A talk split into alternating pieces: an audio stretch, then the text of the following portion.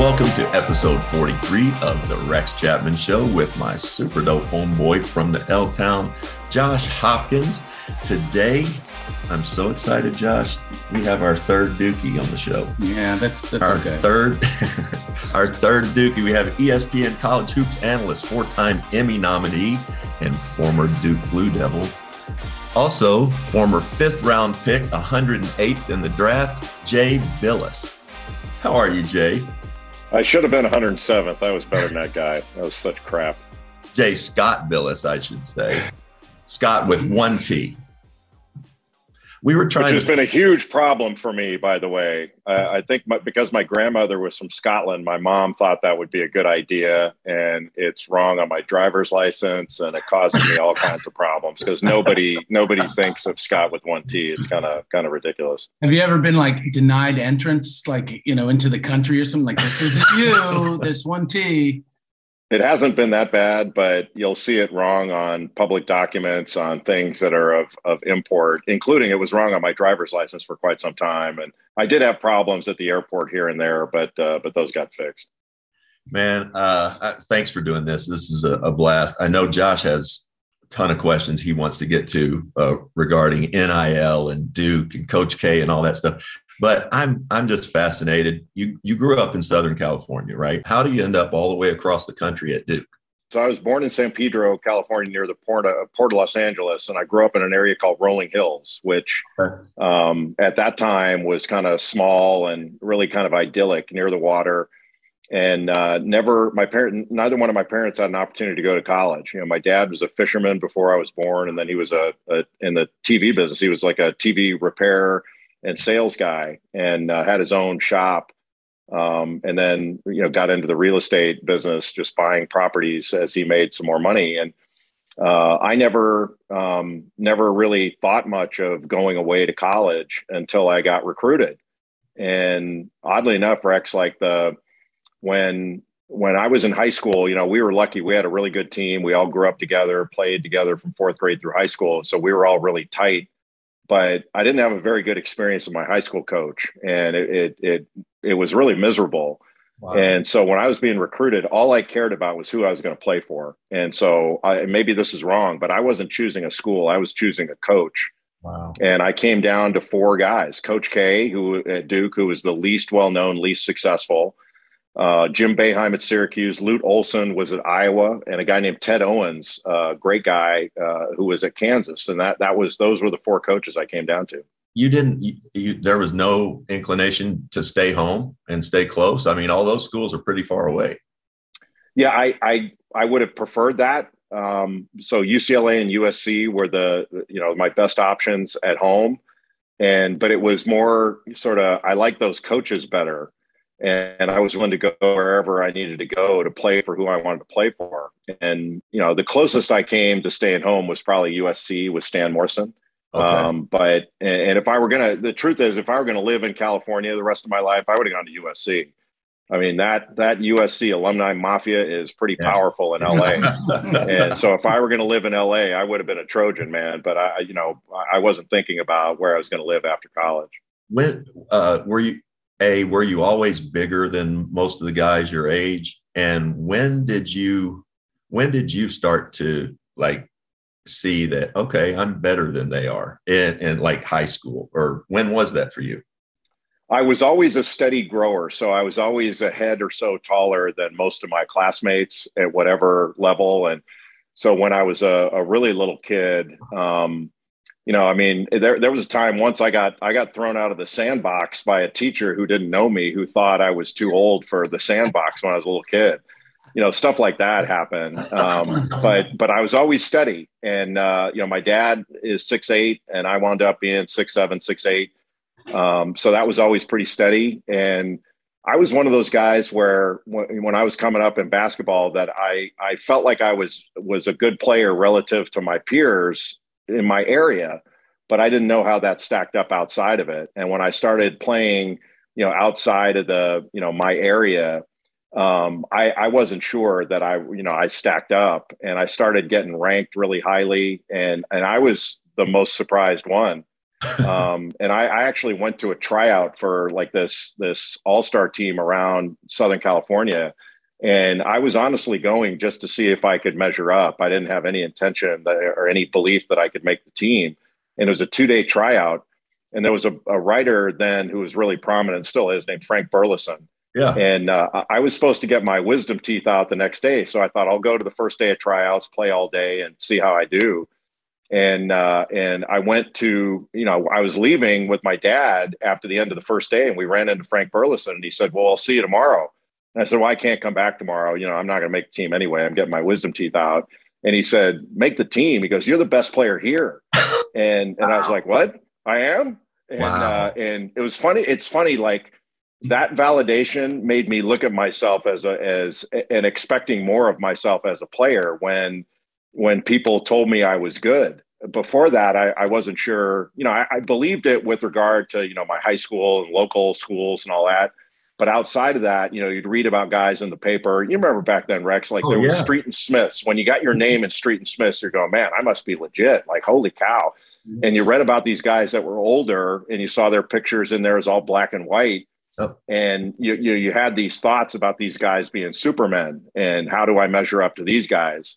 and then when you got to that level then i started i started believing it and expecting more of myself man that that's just amazing I, I love the journey and then you get you get to duke uh, you go to duke and who's in your first class with you there we were the number one ranked recruiting class that year in 1982 so we had uh, mark Alarie, johnny dawkins david henderson uh, Weldon Williams and a guy named Bill Jackman, who was my roommate my freshman year. We were all ranked in the top 50 as players. Um, but you know, it's wow. one of those things where you, you didn't have to deal with this like I did, but you know, you you'd I, I didn't know what Johnny Dawkins looked like. I mean, I, I, didn't know whether he was white or black. I mean, I did I had no idea. And he's six two. He looked like a stiff wind would blow him away. And then I, I started, I played pickup with them one day in Washington, D.C. before we, we wound up going to Duke. It was during the summer between our senior year and our freshman year of college. And, and I was like, this dude is Superman. Like, I, I couldn't believe how good he was. And then, you, you know, got to college, played against Len Bias and Michael Jordan, all those guys, and, and realized pretty quickly that, you know, when you're younger, the more you work, you know, the more you work, the better you got. And I didn't see a limit. And then you saw those guys, and you go, okay, there's a limit like these guys are better and and there's no catching up to this. Like that that, that whoever said all men are created equal was full of shit. Like that's not true. Well let me ask you this. You you said it came down to coaches and uh, duke was not really on anyone's radar until really that class. You got in on the ground level. What you what what did coach k bring to the table that made you all want to go there yeah, Josh, that's I, I am not sure I've ever had a really good answer for that question because it was more a feeling than uh, a, a, laundry list of attributes. Um, I liked him right away, and I trusted him right away, and I didn't think about. And this shows like probably how arrogant we might have been. I didn't think about well, he's not won yet. Like he's not done anything, and uh, that uh, my thing was well, you know, we will. Um, we're good. We like him. We'll do great and we got our ass kicked our freshman year. Um, you know, we started all freshmen uh, against, you know, back when guys stayed yeah. around three, four years. Everybody did. I mean, my first game, uh, my first ACC game was in December of 1982 and I, I started i was a starter as a freshman and i had to guard ralph sampson and uh, you're like what uh, you know I, I, I held him to 36 yeah. which was a tremendous performance defensively and i was i was despondent after the game i thought i can't i can't play at this level i mean that dude just lit me up and then about two weeks later, three weeks, he hung 40 on Herb Williams and uh, Clark Kellogg against yeah. Ohio State. Ohio I was State. like, okay, maybe I don't, maybe I don't suck that bad as long as you didn't have to play Ralph every night. It was right? so. It was like playing against your dad in the driveway uh, when you're a little kid. Like he he'd back in, you had no chance. And, no, we were just and, talking about that the other day. With like, go back to Ralph and Sam Bowie, who mm-hmm. those two would be playing out shooting threes today. Right? right? They would, and they could have done that then, but it was just such an era where nope, you put your big ass down on the block and that's what you do. But they could have done. Well, there were, yeah, they could have like there was no three point shot as you know that came in uh, probably your senior in high school yeah. or maybe maybe just after that or just before that 1987 probably yeah but when when I was um, I, I, was talking recently about Chet Holmgren the uh, the player the big guy from Gonzaga and people were talking about him being a unicorn and we've never seen anything like this guy and I'm a unicorn. Like Ralph Sampson was better than Chet Holmgren. Like come on now. Um, that dude if Ralph Sampson had stayed healthy as a pro like he was a 2010 guy for years before he got hurt. Yep. And and his knee problems, his injuries took away, you know, his superior athleticism and and made him into a, a, a creaky, you know, kind of player uh, physically. But you know, he was MVP of the All Star game in '85 and and took him to the finals. I mean, he was ridiculously good. And, you know, that's why he's in the Hall of Fame. And touch that feathery touch, everything, everything. He had but, it all. He you know, that, that was just that's our era and yours you know, growing up watching Patrick and Ralph, you know, that that era of college basketball, you have a great experience at Duke, and then you go into law school. Or no, did you know you went to play first? You played for yeah two or three years overseas, right? Yeah, I got drafted by the Mavericks, and I went to went to rookie camp and thought I did pretty well but didn't realize they already had 13 guaranteed contracts. So, you know, they weren't going to cut somebody for me to be on the team. And you know, I felt like I was good enough to play in the NBA, but not to play at a, at a, at a high level. I mean, I could have hung on with a team, but but I got an offer to play in Italy, which was you know back then the minimum salary in the NBA was seventy five thousand yep. dollars, and and I got substantially more than that to play overseas. And I thought, okay, that's my level. And and the truth is, it was it was actually really fun for me because I was one of those guys where I was a star in high school and then I was a, a, a good, solid role player in college on a great team. And then I got to be a star again in Italy. Like I was one of the leading fun. scorers in Italy, and it was really fun. Yeah. But after three years of it, I got an offer from Coach K to to join his staff as a grad assistant, and uh, and I, I happened to get admitted to law school at the same time. So it was his idea that I do both. Uh-huh. And so I went to law school and was an assistant coach. But being an assistant coach was pretty easy back then because we had Laettner and Grant Hill and Bobby Hurley and Thomas Hill. yeah, so you know, you told the guys, you know, I'd sit in practice going, I don't really need to say anything. I don't need to tell these guys anything. they can do everything you want them to do. It's really not a. This is not coaching. You know, Coach K can handle this by himself. At what point uh, is it that you just? I mean, we say it all the time. You know, you're one of the best people behind the mic I've ever I've ever listened to, uh, I've ever watched. Call a basketball game or talk basketball or talk life. uh, yeah, yeah. But uh, at what point, Jay, did you know that, and or did you know that you could have a, a career doing that? And what what was the process? Did you had to? Well, obviously you're you're a study guy. You study everything. But when did you know have an inkling that you know I could do this for a career?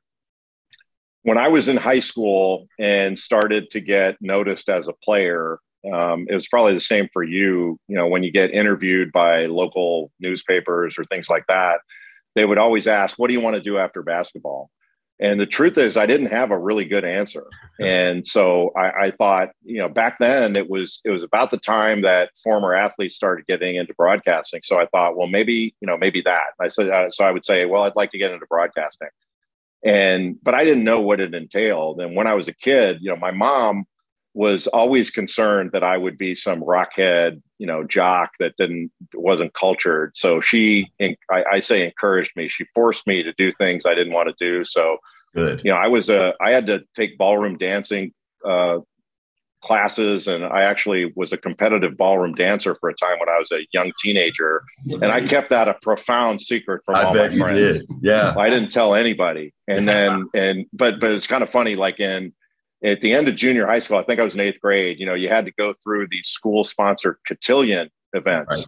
and so when when these older ladies would come in and teach us ballroom dancing, you know, all these all my friends were like tripping over their feet and I was dominating. and because I'd been footwork. doing it. Great footwork. Yeah, I'd, I'd, been competing for a while in it. So they'd go, How do you know all this stuff? And I'm going, I'm an athlete. Like, how can you not like, you know, I just athletes pick this shit up. Like, how could you not do this? And so I just kind of did it that way. Foxtrot, yeah. tango, what was all of it? Foxtrot, rumba, waltz. I did it all. Uh, cha cha, you name it. And uh, so when, um, and I, you know, I won trophies and I kept them hidden. Like I kept them in a closet. Uh, I didn't put them with all my other trophies. What was on the, the top of those trophies? Because it wasn't, it wasn't the gooseneck. What was yeah, it like? Was a, was it, like was some of them were like uh, like you know these uh, angelic figures uh, with wings, and then some of them actually had two people dancing, which were not my most prized possessions at that time. I wish I'd saved them because they'd be kind of funny now. But they'd say you know like champion intermediate rumba, and uh, I, I I didn't want my friends to see that. You know, I'd rather have them see all South Bay or something than uh, than I was a champion in intermediate rumba. Um, but but uh, but I did that, and then my mom made me take speech and debate courses in school. And oddly enough, the the the teacher that I had in junior high school for that wound up taking a job at my high school at exactly the same time I went to high school. And so he was he was probably the best, honestly, the best coach I ever had until I got to Duke. Um, and I think all the things I did with him and in competitions, there were speech and debate competitions around Southern California that I competed in uh, there was no little red light on top of a of a camera that was going to scare me after doing all that stuff. Uh, it really prepared me very well for um, law school, for for just about anything, for any sort of presentation, and that was that was really helpful. Um, but when when I got when I got to college, um, you know, back then in recruiting, coaches could introduce you to alums. Back then, that was legal, and Coach K, all of them knew I had stated an interest in broadcasting. So uh, Coach K introduced me to a guy named Chuck Howard at ABC Sports, who's a big time producer back then. He gave me jobs during the summer. So I worked as a production assistant in the Olympics at uh, Monday Night uh, Baseball, um, the PGA Championship in '83 uh, at Riviera Country Club, and I did professional bowling events. I did just about everything, and it it really was helpful, sort of getting me um, I guess getting me into the business ultimately and and having that be a, a choice, I guess, of mine to pursue. Well, you you uh thank God that that you did. Yeah. You've been the the basketball voice of our generation. Mm-hmm. I mean, you you when we were young, it was like the Billy Packer, Al McGuire, and, and Dickie V, Dickie V for sure, Cawood Ledford yep, for, us, for, us, you know, legend. Um, but you were the guy that came in that uh, spoke our language more. You weren't the uh, you know use the backboard yeah. guy. You know, you know, and so you've for our you've been our voice. And a thank you. Yes. And uh, how how's that felt for you? You've you've got to know that you are this generation. You know, Dickie V's a legend for he's Dickie V baby, but for our coming up, you've been the voice. Uh, do people just constantly come up and uh, appreciate you. And I'm sure a lot of people, because it's polarizing business, think you're all Duke or whatever. Do you, do you get both ends when you go out? Do you get people appreciating and some people like, you don't know what you're saying? yeah, I mean, uh, that all that happens. And first of all, thank you for saying that. I, I think that was over the top, and I'll, I'll, I'll take it. That was very nice. Um, I think for me, um, do I realize sort of how privileged and fortunate I've been to be at ESPN because the platform is what does does it. Um, yes, and and I've I've tried over the course of of my career to uh, you know the way I've looked at it is my job is to say the right thing at the right time in the right tone. And you know if I've ever had any problems, it's all you know it's mostly been tone. You know you, you want to get your tone right so that when you when you're critical, it doesn't come off as being angry. Mm. Um, and and so that that's that's been something I've always been mindful of. And I think as you start out, um, you know, you're trying to fit into what the role, what you think the role requires. And as I I became more comfortable uh, with myself and being more comfortable on the air, I started delving into areas that I felt were important. That if my company was okay with it, so I you know I started talking about NCAA policy when it was appropriate and and i was one of those guys where you know i i figured that people at home when there's a bad call they're talking about the call. Mm-hmm. so i didn't want to be one of those guys that said well that's a really difficult call and uh, you know it could go either way. You know I, did, I, I didn't want to do that. I wanted to say no that was a bad call here's why. Uh, or it's a good call and here's why if people were booing in the in the stadium. Um, and you know that's caused some issues. Uh, the officials don't like it. They, they think you should stay out of it. That's not your area. You've never worn a whistle and And I always say, well, when, when some of them complain to me, I, I, I like to hear the complaints, first of all, because I want to know whether they think I'm right or wrong, or if I got, I want to get it right. Mm-hmm. But I always want to listen too, that um, it's nice to be complimented, but if I'm willing to accept a compliment, I'd better be willing to accept criticism and act positively upon it. And the way I've looked at criticism is if it's right and it's reasonable, um, I act upon it. Uh, if it's unreasonable, I dismiss it. Uh, so I don't spend a lot of time worrying about what somebody says on Twitter or um, you know if you get some some fan that yells out something uh, that you think's unreasonable. I, that's part of the deal. Uh, the celebrity part of it, I think, is a perfect. Um, it's kind of a perfect level uh, where I'm at. That uh, I'm not bothered very much um, because most people don't care but when people i've met a ton of people through you know sort of the pro, the, the higher profile of being on television. And that's uh, the interactions have been great. Um, so it's been like a kind of a comfortable level of uh, celebrity i guess if you want to call it that that's been really really nice. Um, and people are very nice. Um, you know most come up if they want a picture an autograph or whatever or just interact. They're they're very very nice and complimentary. And i've met a ton of nice people uh, that way um, but it, but it's not, you know, it's not like, you know, you're Michael Jackson walking down the street and people are screaming. I don't have to worry about that. Go ahead. Well, speaking of now, you've been a, a critic a long time and and uh, really ahead of the curve with your criticism of the NCAA. How they've handled um, amateurism and, and and a lot of things. And now we're to this point that has switched so quickly. And speaking of being our generation, it's hard to understand what's going on. For, can you tell us the difference between uh, the NIL and an NFT? Uh, yeah, I do know the difference. Um, I, I, don't know the NFT world. I would like to get into it because it sounds very lucrative. Um, but yeah, name, image, and likeness. Uh, uh, you know, it's amazing how this has, uh, this whole business has morphed uh, into something it's almost like we don't want to admit what it is. And so we're trying to you know shape it into something that goes along with the longstanding rhetoric of the ncaa and uh, you know i've said for years you know don't don't listen to what they say watch what they do. And if you listen to what they say you would think this is solely about education and the development of young people and all that. But the truth is, it's a multi billion dollar entertainment industry that's run off college campuses. And that's not wrong. I'm not saying it's wrong but but we got to stop acting like this is little league baseball. It's not. Um, it, it's it's professional sports and it has been for 40 50 years.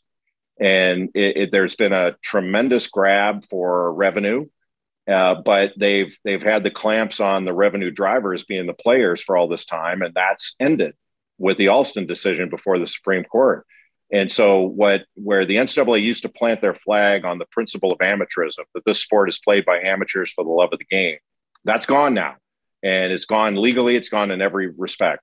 So they said, well, they just can't be employees. They can take advantage of of opportunities in the marketplace for uh, commercials. If they want to run a camp, if they want to give uh, you know tennis lessons or write a book, they can do that or appear in a movie. That's fine, but it can't bleed into recruiting because they know if they know that the players are more valuable than almost anything else in this system. So I like just for example, I got a I got a text message the other day when when Miami got a player from Kansas State named Nigel Pack. The the reporting was that he had he had uh, inked a, an eight hundred thousand dollar two year deal with a collective uh, from Miami, and uh, Miami assistant coach had texted me saying that's more than I make and and I was like, he's worth more than you are. Um, and that's the truth. I mean, a, yeah, a great player is more is worth more than a strength coach or an assistant coach, and we've been operating under this fiction that you can pay a boy. These strength coaches are worth seven hundred fifty thousand dollars a year. Uh, they're paying uh, they're paying these guys a ton of money, and I'm not saying they're not worth it, but I'm saying the players are worth a hell of a lot more than the scholarship, and yeah. we're seeing that now.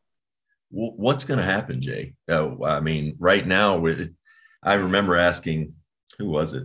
Orlando Antigua uh, a summer or two ago, you know, what are the rules? Are there rules on this NIL? And he was basically like, I don't think so. You know, this was before it kind of popped off. And now, you know, young brains making a lot of money, that's a whole other, you know, a topic. but this is the world we live in. What's going to happen with all and uh, uh, apparently there are many coaches who feel like you know their teams are being you know cherry picked. People are coming in and recruiting kids on other campuses.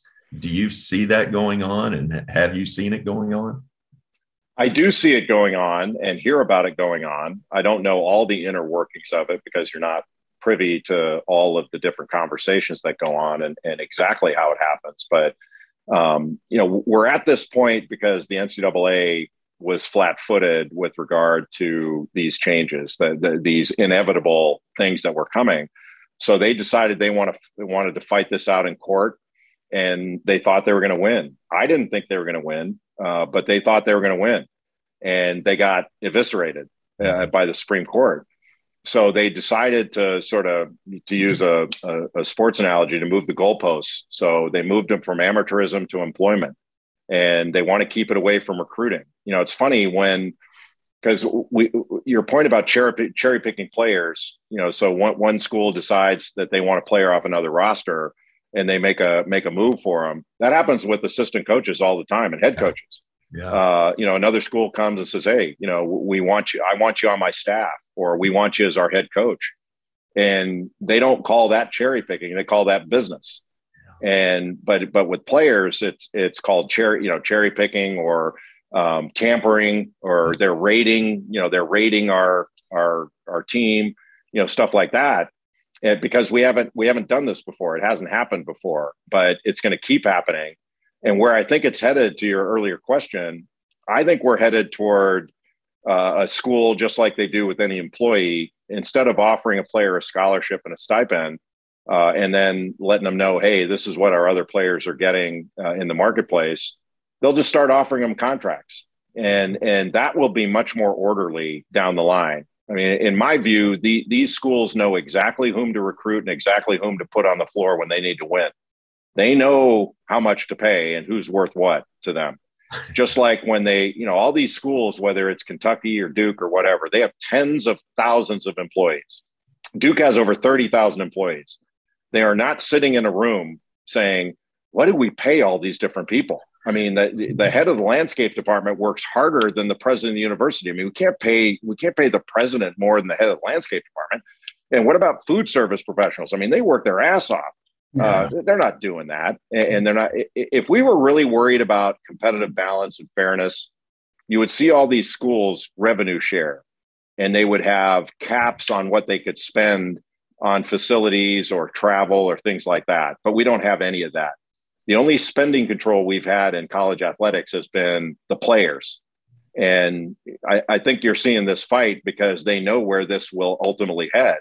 That you know, revenues keep rising. The NCAA has tried to make this seem like it's a zero sum game, that there's a certain amount of money and and how are we going to pay for all this when revenues keep going up? I mean, the Big Ten's about to sign a, a one billion dollar a year deal for their media rights, which is going to pay their institutions wow. eighty million a year or something crazy like that. So there, there'll be more money available, but how you allocate your your budget, people are going to say, do we really need these facilities when it's more important to to acquire talent do we need to have all of these assistant coaches and all these different people that we have on staff when it's when the money's better allocated toward getting players?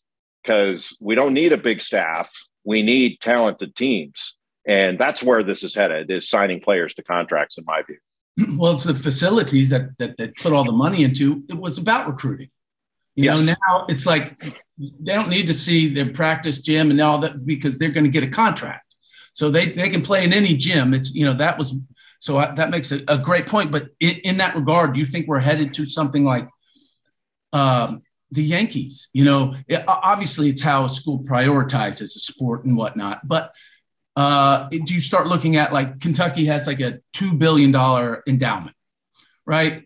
Uh, Duke has a $12 billion endowment endowment and like texas has a 30 million dollar it, it, are you just getting to a point where the schools like the rich schools and states that has billionaires like texas or a school like memphis who has fedex there or uh, washington who has uh, the tech up there are they just going to start getting all the players because they have more money well i, I think we have that now um, we have schools. All these schools have different resources. So Alabama is the Yankees of football, and they don't just win because Nick Saban is there. They win because of the financial investment they've made. You know, their facilities are off the charts. And, you know, they provided attractive environments for the best players and they play in a great league, all that stuff. The players know that they've had a great success rate, not only of winning, but of putting players in the NFL, things like that. So, you know, Alabama and uh, Clemson, places like that, um, are ahead of the curve. There, there's no, you know, it's not like it's not like Major League Baseball is throwing their hands up, going, "The Pittsburgh Pirates can't compete with the Yankees." They they do it, and and you know the Yankees may win more, but but they still compete. I think where this ultimately winds up is you'll see um, the the upper echelon of college sports um, break away and now, whether it's the Power Five starting their own thing, that's certainly a possibility because they don't want to share their money with everybody else. Mm-hmm. Um, but but also, what I would do, and what I think is is a near certainty in the future, is you'll have a division that's much smaller than it is now. The idea that in college basketball we can have 354 teams compete yeah. successfully against one another in D1 is ludicrous. We can't. um, but but they all they all want a, a, chance to be Gonzaga or St. Peter's or something like that, and try to use that to advance their institution, make more money, all that, to be more relevant. You got St. Yeah. Peter's there on us. Mm-hmm. I heard uh-huh. But I what they'll what I think will happen is is if you reduce the size of Division One in basketball down to say 120 teams, like it is in football, or 150, whatever you want it to be. What that means is every good player is going to want to play on that level. And so you'll have uh, more talent spread out over fewer units. So you'll have the benches will be better. They'll be able to absorb players leaving early or transferring uh, a little bit easier. And where all this lies is roster limits because we're not going to see the five best quarterbacks go to Alabama every year because the second best quarterback will not want to sit behind the best one. And you're not going to see like when Jalen Hurts was sitting behind Tua Tagovailoa, he left and went to Oklahoma and almost won a Heisman Trophy there. Mm-hmm. So you're going to see talent spread out based upon things like that. Uh, roster limits will take care of it. You, you may have the best players going to the top the top teams, but you'll see you'll see other talent go other places where they can they can be successful and uh, um, money will be a part of those decisions. It won't be the sole reason that that players go somewhere. Just like money's not the sole reason that any of us take a job, but it's a factor, and now it can be a factor for players.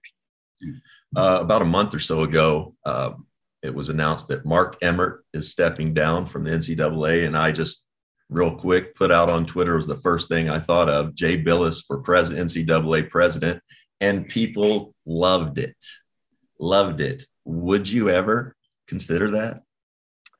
That that's like uh, that's like offering me the helm of the Titanic after it hit the iceberg. Um, I, I, don't I don't think I'd want to take that.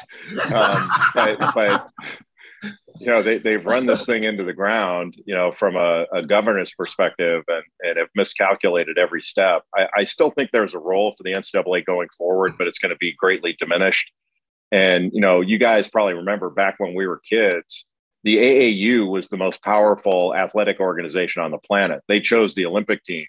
Um, they, everything flowed through the the Amateur Athletic Union uh, with regard to, to sports in America, and now they run summer basketball tournaments, and that's it. And that's part of where the NCAA is headed. They'll still have a role in eligibility and maybe some rules enforcement and maybe academic requirements or something for initial eligibility, but that'll be it. And the conferences will take this over and you'll see decisions made by uh, by the institutions themselves uh, because they're all market competitors. I mean, that, that's what's been ignored in this is that these conferences and these schools are all market competitors against one another. And they compete for talent, they compete for media rights dollars, they certainly compete on the field and on the floor. Um, but they're going to make decisions based upon what's best for them. And that's the way markets work. Uh, so I think we're going to see more of that going forward, which is why salaries went up in the in the 80s because you know the NCAA used to tell schools how often they could be on television, if you can believe that. That's right. That's right. And uh, yeah, they, they would tell them, hey, you know, Notre Dame, you can only play on television once uh, a month. Uh, and the schools got tired of it and they sued the NCAA and, and, they went to the Supreme Court. And so when the NCAA lost that case, that's when you saw these media rights deals go through the roof and coaches' salaries went up. And nobody said, "Hey, this is not what college sports is supposed to be about." Um, they they they went after the money, and you can't expect the players to just say, "Well, you know, you guys keep going. We'll just we'll just sit here and take our." You know take our educational opportunity and move on. That, that's not the way the, the multi-billion dollar industries work. Um, i would talk a little bit about coach K first. Can you believe that he's retiring? I still haven't wrapped my head around it. Like for again for us it's like well it's like for us when dean smith retired years ago. He's that he's that guy to many people. You know my son doesn't know a basketball world without mike Krzyzewski. Um, he's widely known in kentucky as the eighth best college coach of all time.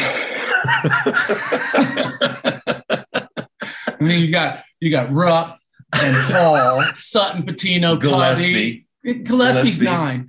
Uh, Cal, Wooden, and then Coach K. I think is yeah, the way people think about him. So here. he's a legend. So, no, what do you think? How proud are you of being in on the on the ground level and in total, his the program, the success, um, and now he's not there.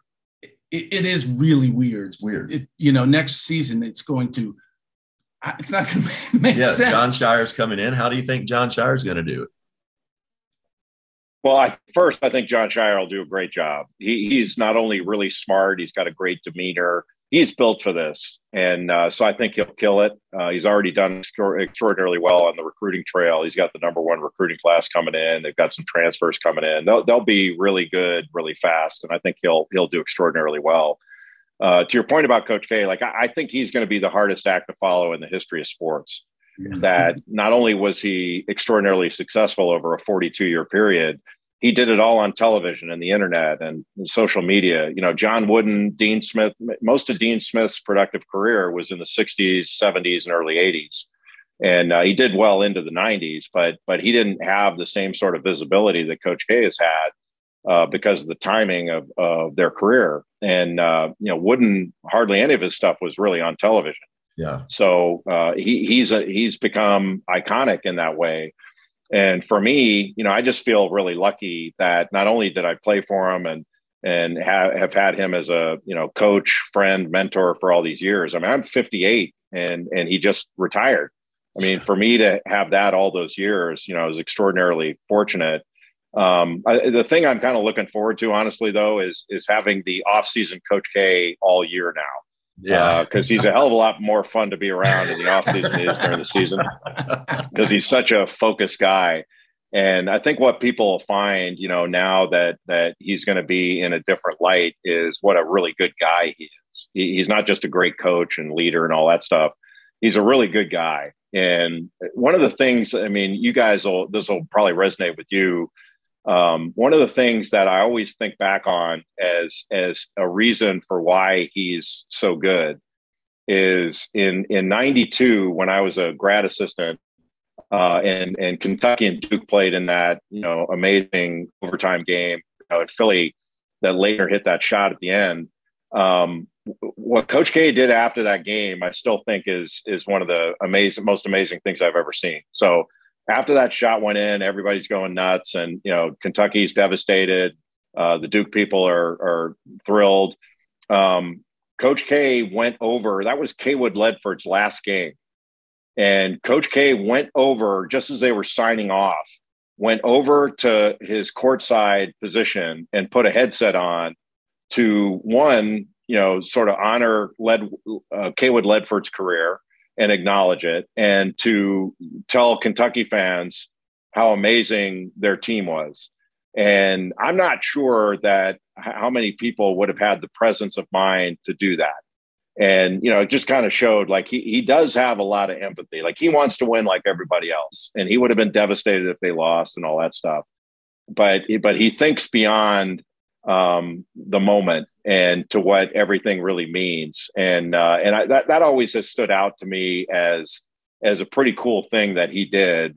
But just understanding the moment and what everything meant to everyone involved, I thought was pretty damn cool. Yeah, it was. Yeah, and to your point, I he is. You know, of course, people around Kentucky they they don't like Mike Krzyzewski, the average fan, uh, just the Duke, whatever. But to your point, I had I had been arrested eight years ago, uh, had been in rehab, and was really fresh out of rehab in 2015 when uh, the the Final Four was in Indianapolis. Right, correct, right. And I had really hadn't been out back out in public. It was still, you know, I was still very uh, uneasy about being in public. And I was at the Final Four, and I was on the walking, you know, down near where the benches were. And Coach K made eye contact with me and motioned for me to come up, you know, onto the floor. I went up on the floor. He shook my hand and said, Hey, just wanted to hug you, proud of you. And I don't, you know, I've known him through you guys all these years. You know, I've known him. If I go watch one of their practices, we'll sit, sit and talk. But it was just so, it, I think about it, it makes me want to cry it was just so sweet. It was just so nice. And he was definitely doing that for only one person, and that was me. Right. So well, and that that's sort of that that that's another example of he's just a good dude. Mm-hmm. And uh, you know, he's really funny. He's fun to be around. He's not fun to be around after you turn the ball over or uh, you know do something stupid on the floor. I, I can I can attest to that. but but he can he can you know jump you uh, if you're a player. But uh, you know, there's never been anyone more supportive uh, that I've had in my life uh, than, than him.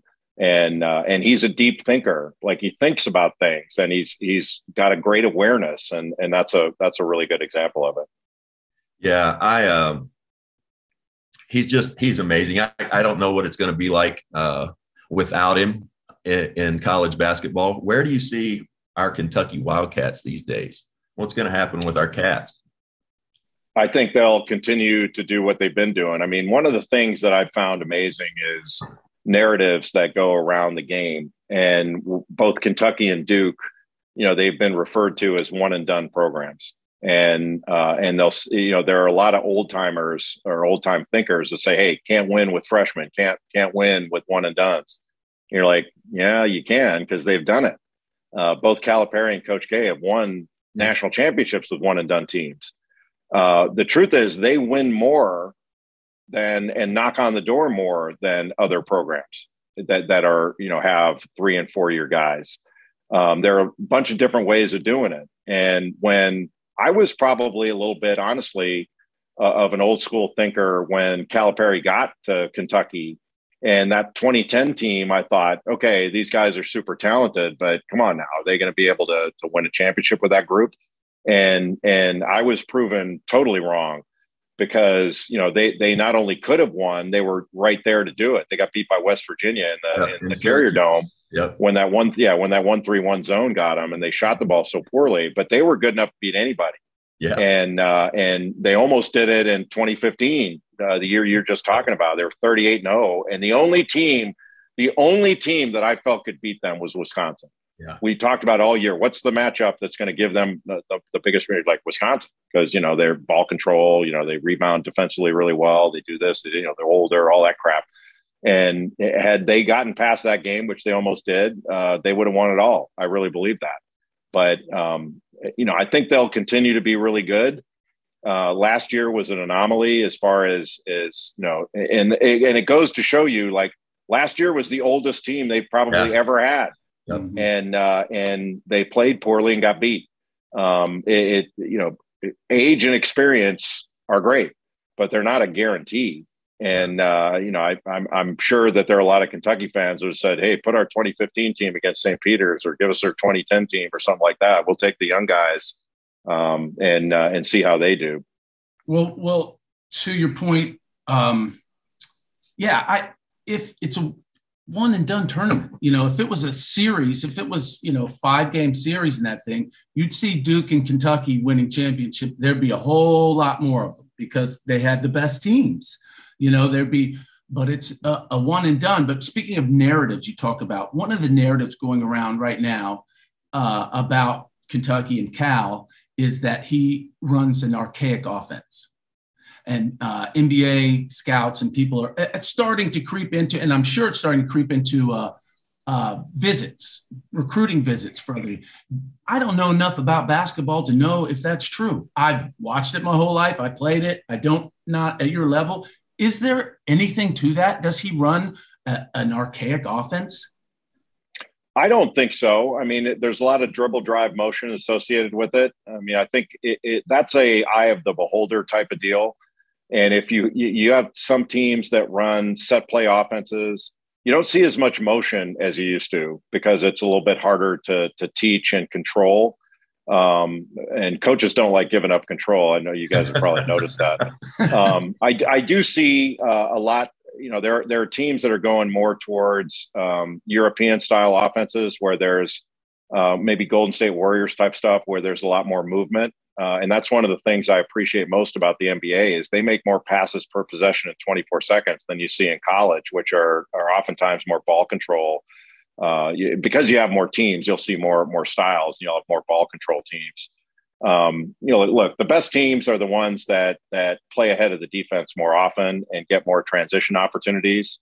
Um, but when you, I, I, think it's easy when when some some folks look at at teams' offensive schemes to break it down just into, um, you know, what do they run in a half court set, and and is it something that uh, people can relate to or that they they appreciate?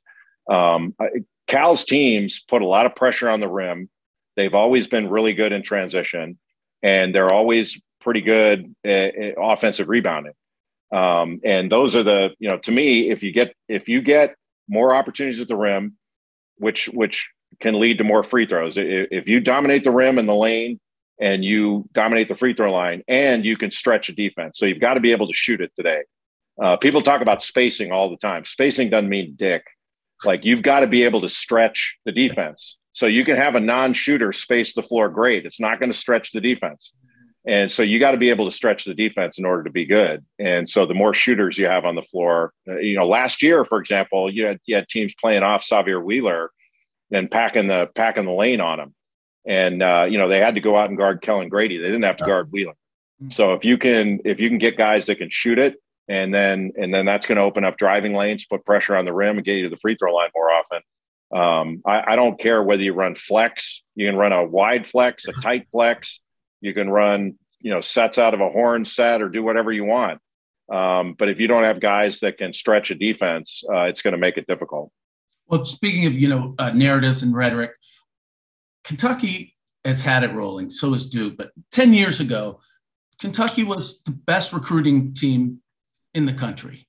And then it's very much been Kentucky Duke the whole time. And now it, you can't help Duke is the best top recruiting team in the country. What do you think their pitch is that's different than Kentucky's? What how do you think they've taken control?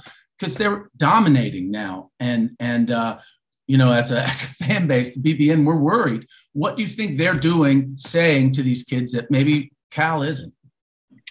I don't I don't know the answer to that because I'm not privy to all those sort of discussions they're having with with players. But I I do you know just from looking at their rosters and how recruiting has been changing, um, there's there's now a decision to be made. You know, five years ago, six years ago, you were you were getting your best players out of high school. You know, now you can get them through transfers, and and so you have to make really intelligent decisions with regard to who you're bringing in. And and the other part of it is, you know, you can bring in a freshman, lose them either to the NBA or to transfer. Uh, so if, if, they're coming in as a as a freshman, they're fourth fiddle. They may not want to stick around uh, for the next year. Yeah. And when you bring, you know, my son was a, a walk on at Wake Forest, and and he pointed this out to me.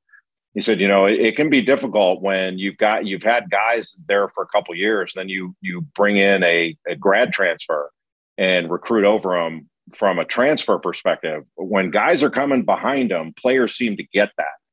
They don't. They don't get when you're when you're bringing in a, a, a guy that is older than they are. Um. Yeah, yeah, stuff like that. And and you know, you would think that players are. You know, I think there have been times it, it might not be that much. There have been times at Kentucky over the years. Maybe Archie Goodwin was one of them, where where a guy decides to go pro And you, you know, from the outside, you kind of think, well, there may be an element of that that he wasn't sure how much he was going to play on his college team right, next year. Right, oh, sure, right. You know, and and Kentucky's had to deal with that kind of stuff. So I, I think Cal's recruiting job is harder than most. You know, most places know that they're going to get freshmen. Uh, and they're gonna they're gonna build with them. They may lose a couple of them, but they're going to do it that way, and maybe take an occasional transfer. Um, he, has got to go out and get the top talent uh, and satisfy you know people who want high recruiting rankings and then you know mess with the transfer portal and make sure that it all works out from a relationship standpoint that that's a difficult spot for for all yeah. these coaches to be in if if if cal were to retire in three years or something happened he wanted to move on who are some of the the star rising coaches in programs that that Kentucky or any of the blue bloods, if, if Bill Self was to retire, would really be targeting right now?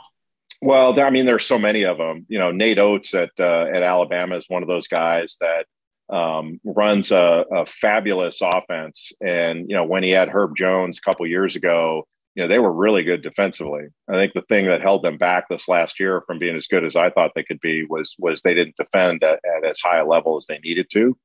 Um, but he's one of those guys that is a next level thinker on the offensive end, uh, mm-hmm. really good with analytics, things like that. There's so many guys now that are really capable, but we've had it, it, it's amazing. Like when you guys brought up John Wooden before, and you know when we were kids, like when when I was a kid in LA, John Wooden retired when I was like in fifth grade, and uh, he was 65 and i thought he was the oldest man that ever lived you know now these guys are going to se- like coach k is 75 and the acc's got all these you know 70 year old coaches leonard hamilton jim larrañaga these yeah. guys are going deep into their 60s and into their 70s and i think that has had an impact on you know the amount of quality young coaches that we can identify you know and say hey he's the next guy all that stuff you know, even Mark Few's been in the game for 20 some years. And, you know, Jay, I would have said, you know, like if, if you'd asked me this question six months ago, I would have said Jay Wright. Jay Wright. You know, he's, yeah. he's the next guy.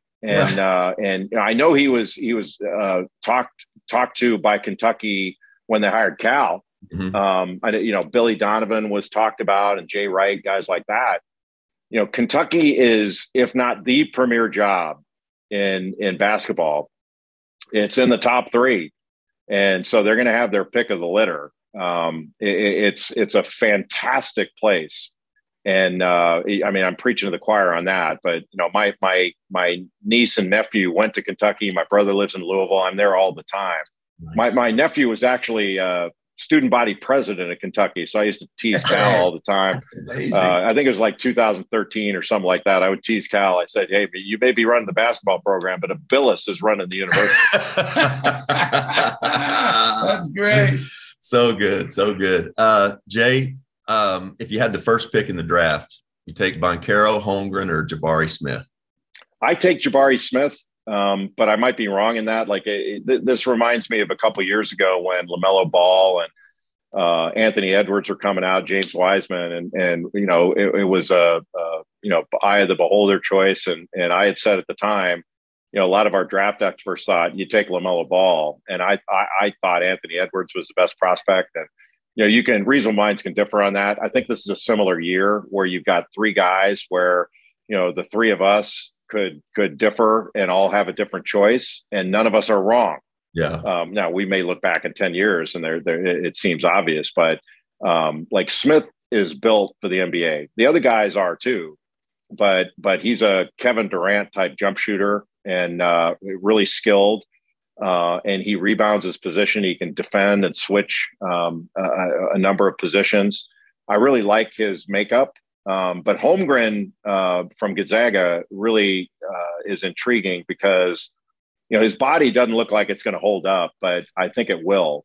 And he's so good at keeping his body away from offensive players that are trying to get into his body that he can block and change shots at a high rate without you know without getting muscled. He, he can get muscled at times. He's not a perfect player. He can. But he's but, so skilled. You know, I I had so many people during the tournament talk uh, saying to me, "Oh, Holmgren's soft." He's not soft, is he? He's just mm-hmm. weak.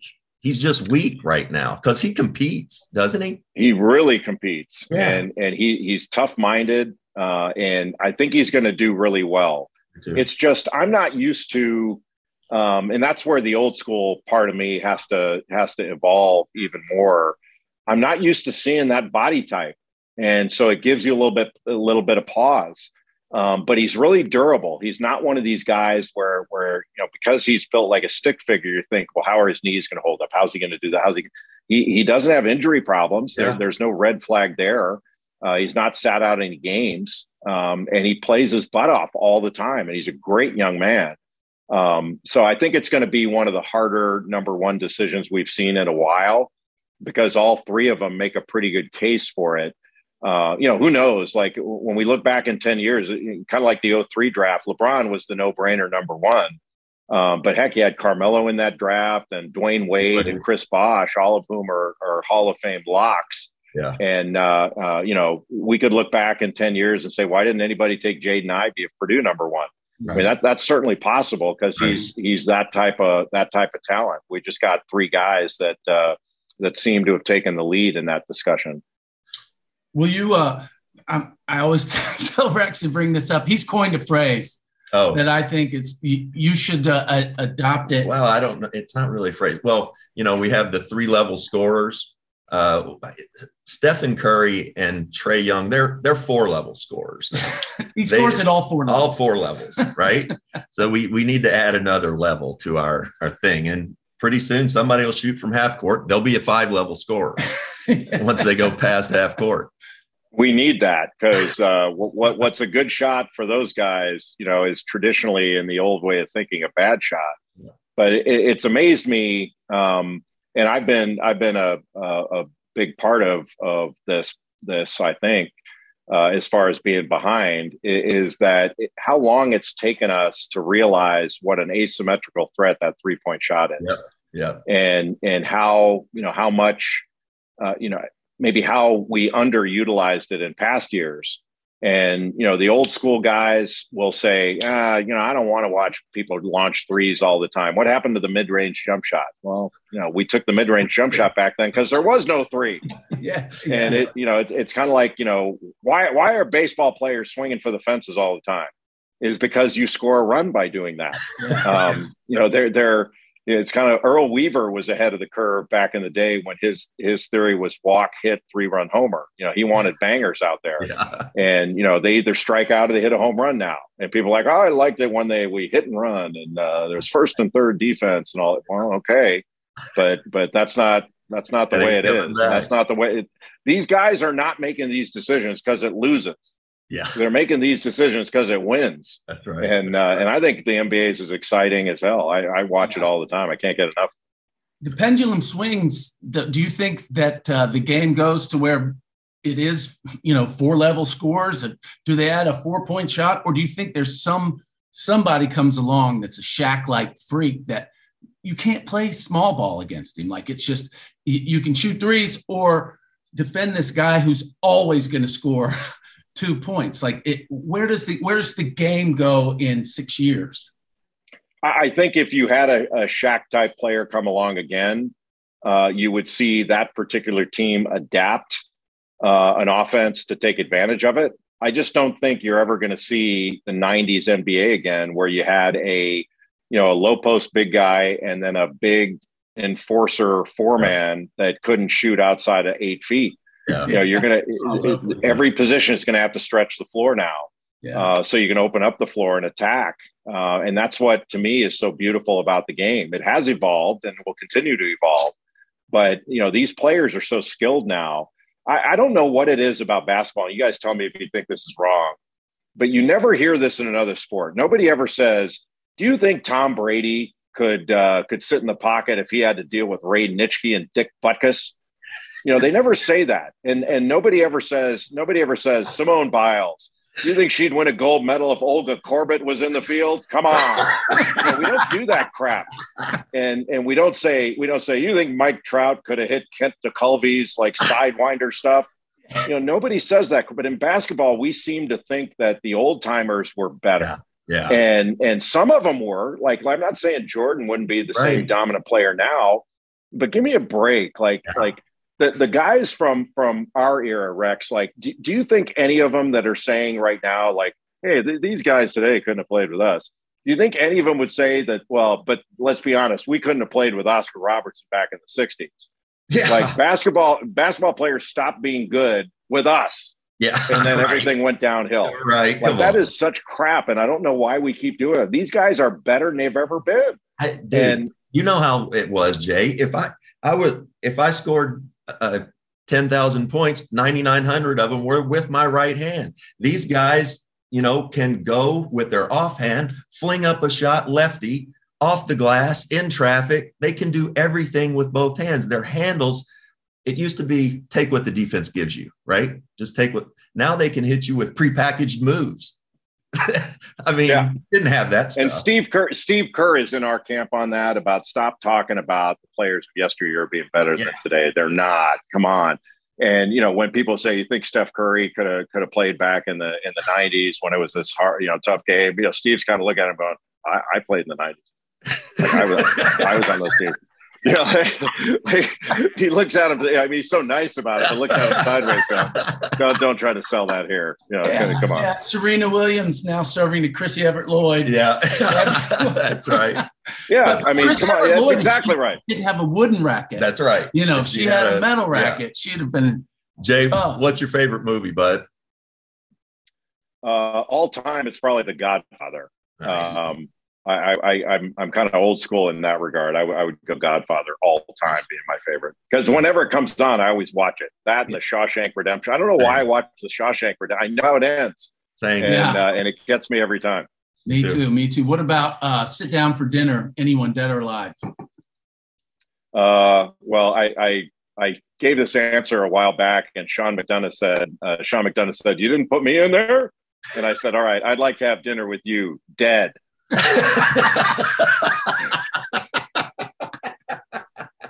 I would probably go. I would probably go with uh, with people from different disciplines. Like so, I would love to to sit down with uh, with Muhammad Ali, um, and, uh, and, and have dinner. Bjorn Borg is somebody I would love to oh, to yeah. sit and listen to because I was he was an idol of mine when I was growing up and uh, and I think I think I would would love to um, I would love to sit down with like Jackie Joyner Kersee mm. and uh, and listen to that or maybe Edwin Moses and listen to oh, listen yeah. to that stuff about the Olympics and and all that um, and, and hear that.